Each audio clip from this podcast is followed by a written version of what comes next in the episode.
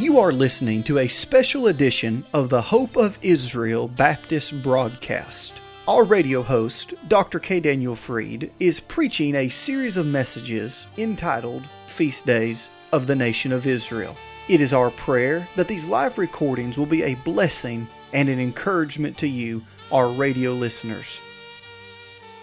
That born again Roman Catholic that just got saved in a Roman Catholic church because he's being witnessed to by a Baptist is that, is that Roman Catholic going to stay behind? Is, is that Roman Catholic going to be left behind?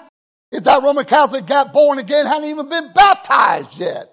I remember I was knocking on the door with another brother, came back the next week, knocked on the door, no response. Third time, knocked on the door, and she said, she said, don't, don't come back. Don't, don't bother me. That's when that verse really hit home. When it says, they that sow in tears shall reap. He that goeth forth and weepeth shall doubtless come again with rejoicing, bringing sheaves with him. That's when that verse really hit home to me. It's not good enough simply to pass out tracts. I'm all for that. It's not good enough just to knock on doors. There has to be more than that. There has to be a deep, abiding burden for the lost. So, when's the last time you shed tears for the lost? And I cried out and I said, Now, Lord, I don't know who this lady is. I, I don't know why she won't even talk to us. And I prayed, I had a heavy burden for her. And I said, should we come back the next time? And, and I, and I felt the Lord wanted me to, uh, us to come back the next time. And I came back the next time and Ophelia, uh, cracked the door open and she actually, uh, looked like she had desperation on her face. And she said, uh, sirs, uh, I would, I would appreciate if you would pray for my husband my husband is a Methodist. I'm a Roman Catholic. And my husband is, is dying in a hospital. And I, I wish you would pray for him. You got a Catholic, you got a Methodist, you got a bunch of Baptist soul winners. I said, We surely will. We'll pray. I think the next time we came back, she said, Would you be able to visit my husband? He has a matter of days, just a matter of days, he's going to die. I said, We'd be honored. We went, and visited him. Make a long story short, that Methodist had never been born again and he got born again. And when he got born again, we came back and told Ophelia about that. She actually led her, us into her house because we went to visit her husband and nobody ever visited her husband while he was in the hospital. Eventually, Ophelia, the Roman Catholic, staunch Roman Catholic, I mean staunch, she got saved. But she said she couldn't come to church right now. She she just couldn't get herself to come to church, and she definitely wasn't ready to be baptized. But Ophelia had already been baptized by the Holy Ghost. And that Roman Catholic who got saved, amen, was just as much saved as this Jew that got saved. And we're part of the same body, glory to God. And you're not going to tell me in a million years that that wonderful lady that eventually did get she joined the church, got baptized two years later. It took two years of having a Bible study. Two years to break that wall, the walls there. She became our most faithful member. Then she witnessed to her whole family. She could be family. You're not going to tell me in a million years that that sweet, godly woman that now is a Baptist, if the rapture had happened at that time before she even went to church, you're not going to tell me she would be left behind. You don't have Bible for that. You have a lot of heresy, but you don't have Bible. You say, Brother Free, you're pretty passionate about that. Well, I am. I am, because it's just far too much division in the body of Christ over a misunderstanding of these scriptures. Just, just turn to Ephesians chapter 4, just so that keeps you awake. Amen? I don't want to do all the work for you. Okay, come on. All right, turn to Ephesians chapter 4. Ephesians chapter 4, thank you. All right, Ephesians chapter 4, verse 1. I, therefore, the prisoner of the Lord, beseech you that you walk worthy of the vocation wherewith you are called, with all lowliness and meekness, with long suffering, forbearing one another in love, endeavoring to keep the unity of the Spirit in the bond of peace. Now, ladies and gentlemen, the Bible says there is one body, not two bodies, not three bodies, not four bodies, one body. But this church ain't perfect. And there's not a church on this planet that's perfect. Well, one day, the church, the body, amen, the bride, amen, the wife will be perfect. So it says here, there is one body and one spirit. Let's talk about the Holy Spirit. Capital S there, it's obvious. Even as ye are called in one hope of your calling, one Lord, one faith, and one baptism. Come on now. In a local church, there's many baptisms. But when a person gets born again, they participate in a supernatural way that we don't see. They get baptized into the body of Christ. Baptism of the Holy Ghost. There's only one of those.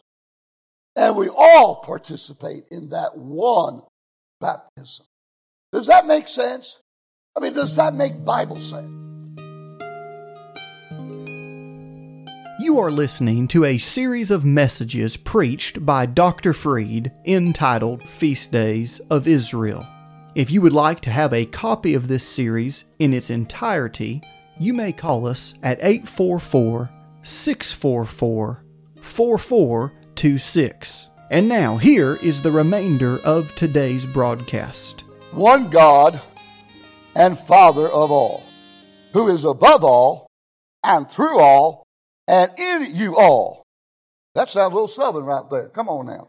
But unto every one of us is given grace according to the measure of the gift of Christ. Wherefore he saith, when he ascended up on high, he led captivity captive, gave gifts unto men. Now that he ascended, what is it? But he also descended first into the lower parts of the earth. He that descended is the same also that ascended up far, above all heavens, that he might fill all things. And he gave some apostles. Now this is a good one.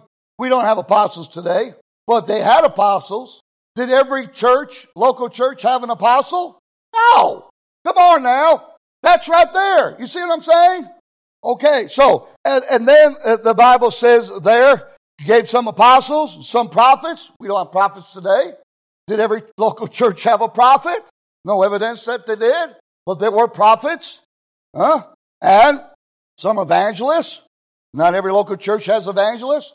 I think it'd be nice if every local church had a evangelist. It wouldn't hurt. Wouldn't hurt at all. But that's not the case. And some pastors and teachers. Now, pastors and teachers are joined together there. There's really one and the same person. And I will tell you, not every local church back in these days had pastors and teachers.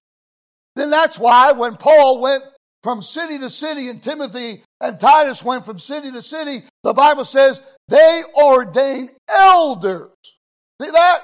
They ordained elders in every church because these churches weren't fully established yet. They're simply meeting and they don't have leadership yet. But apparently God was raising them up. Now here's the reason for the perfecting of the saints, for the work of the ministry, for the edifying of the what? Body of Christ. I hate to use a basketball term, but I, I just know how else to say it except this is slam dunk right here. Am I the pastor of this church? No. This is the pastor of the church. I don't even want to be the pastor of this church because it's not my calling. But Brother Nichols is the pastor of this church, and I couldn't see a better person to be the pastor of this church. Amen? You can't even get him upset. So I'm coming here, right? And I am I'm gifted to be an evangelist for the perfecting of the saints, but not just in this church, but anywhere I preach. Because the body of Christ is not just in one location. And so, am I getting anywhere with anybody? Here it is, verse 13. Till we all come in the unity of the faith and of the knowledge of the Son of God unto a perfect man, unto the measure of the stature of the fullness of Christ. That we henceforth be no more children tossed to and fro and carried about with every wind of doctrine by the sleight of men and cunning craftiness whereby they lie in wait to deceive. But speaking the truth in love may grow up into him in all things. Again, here's the emphasis, which is the head, even Christ, from whom the whole body fitly joined together and compacted by that which every joint supplieth, according to the effectual working in the measure of every part, maketh increase of the body unto the edifying of itself in love. For the husband is the head of the wife. You men ought to be shouting for that. Even as Christ is the head of the churches. Is that what it says? He didn't say that, did it? He's the Christ is the head of the church and is the Savior of the body. Therefore, as the church is subject unto Christ, so let the wives, you see, church singular, wives plural. So let the wives be to their own husbands in everything.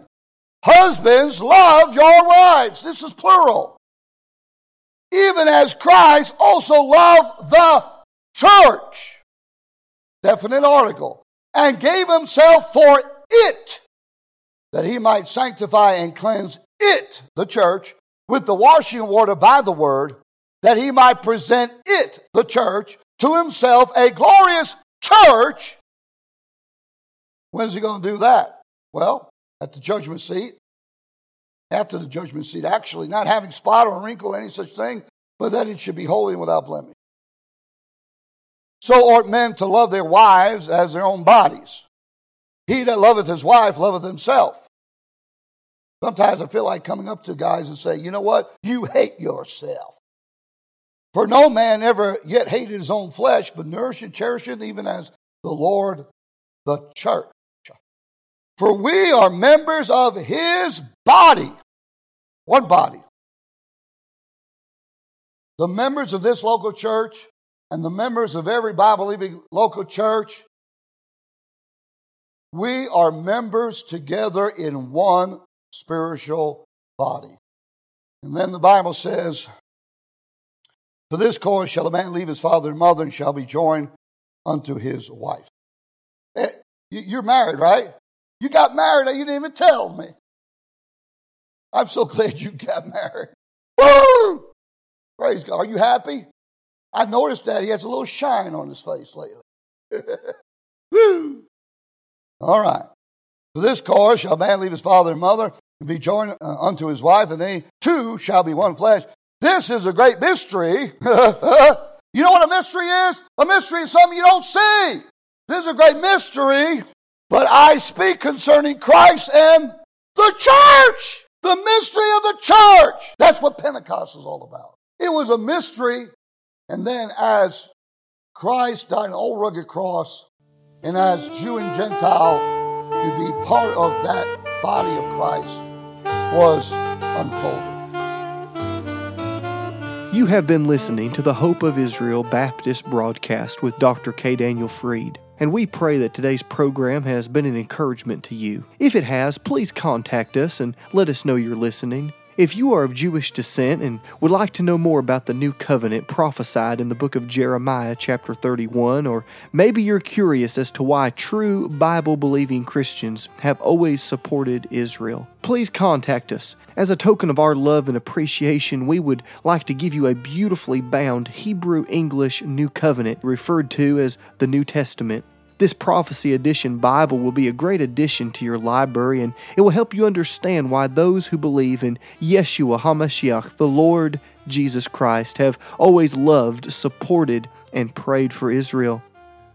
Now, if you're writing to let us know you're listening, or if you're requesting one of these beautiful Hebrew English New Covenants, you may do so by going to our website, www.hopeofisrael.net.